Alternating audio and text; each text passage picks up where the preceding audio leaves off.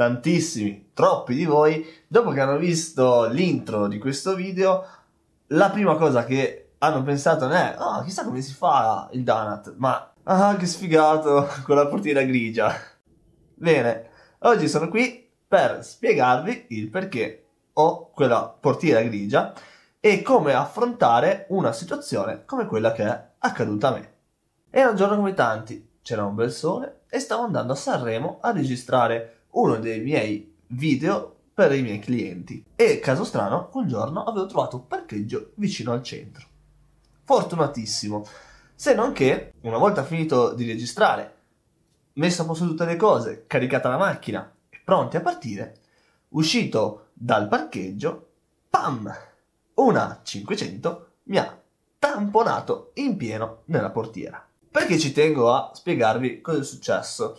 Eh, innanzitutto per raccontarvi perché non è ancora colorata come il resto della macchina e il motivo è perché ho preferito prendere i soldi del risarcimento per provare ad aggiustarmela da solo in modo tale che posso fare un wrapping magari un pochettino più eh, carino, farlo, farvi vedere come si fa eccetera eccetera e quindi fino adesso non ho ancora avuto il tempo di tirare giù il progetto wrap e per il momento giro così, tanto non è che mi cambia più di tanto. Portarla in carrozzeria aveva poco senso. Perché sì, avevo ragione. Ma è successa una cosa molto molto particolare. Voi conoscete bene tutti quanti cos'è un CID. Ed è quel foglio che si va a compilare quando si fa un incidente. E in ogni parte del foglio bisogna compilare anche tramite un disegnino cosa è successo dell'incidente in modo tale che le assicurazioni possano determinare chi ha ragione e chi ha torto. Ma vi siete mai chiesti come si fa a determinare questa cosa? Non è una cosa che va a soggezione, ah sì, allora forse hai ragione tu, forse hai ragione lui, a meno che non siano casi particolari dove è intervenuta la polizia, c'è uno standard da seguire per tutte le assicurazioni. E vi garantisco che questa volta mi hanno dato ragione, ma sono stato davvero fortunato perché la mia convinzione era quella di aver ragione perché io ero completamente uscito dal parcheggio prima di essere tamponato.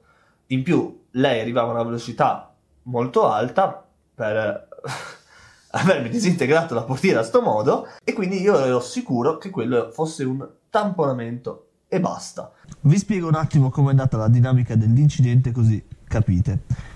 Questo sono io e questa è la bastarda. Questa è la strada che avrebbe dovuto percorrere stando attenta. In realtà cosa è successo? Mentre lei sopraggiungeva, io stavo uscendo dal parcheggio ed ero completamente uscito. Ma lei andava a una velocità troppo forte, allorché mentre io stavo percorrendo la curva, pam, mi è entrata all'interno della portiera. Ed è così che eh, anziché tamponarmi nel culo mi ha preso nella portiera, probabilmente perché se n'è accorta all'ultimo e ha sterzato mentre io stavo andando verso la rotonda per poi scendere e tornare a casa. Però lei mi ha chiamato dopo che ha parlato con il suo assicuratore e mi ha detto dobbiamo rifare il CID perché eh, dobbiamo scrivere che tu stavi uscendo dal parcheggio. Però la cosa era diversa, perché io non stavo uscendo dal parcheggio, io ero già completamente uscito. E pensate un po', se io avessi acconsentito a quella modifica, oggi avrei avuto il concorso di colpa. Andiamo a vedere perché. Questa è la tabella che utilizzano tutte le assicurazioni per capire chi ha torto e chi ha ragione. Adesso andiamo a vedere cos'è realmente successo. Io sono il veicolo A, quindi il veicolo in blu, e la tabella si riferisce torto, ragione, concorso di colpa al veicolo A. Il veicolo B è la parte gialla e torto è indicato con il rosso, eh, concorso di colpa indicato con il giallo e il verde indica la ragione. Io, veicolo A, cosa stavo facendo io? Io non ho segnato nulla dal mio lato perché io stavo procedendo tranquillo per i fatti miei. Ero già uscito dal parcheggio, tranquillo, come una Pasqua. Quindi nessuna casella selezionata. 00. 08, veicolo B. Tamponava procedendo nello stesso senso o nella stessa fila, perché probabilmente stava facendo gli affari suoi e quindi non mi ha visto. Semplicissimo, può succedere. Ragione. Ho ragione, perché io stavo procedendo ormai più che uscito dal mio parcheggio nella mia direzione di marcia e quindi ero tranquillo come una Pasqua.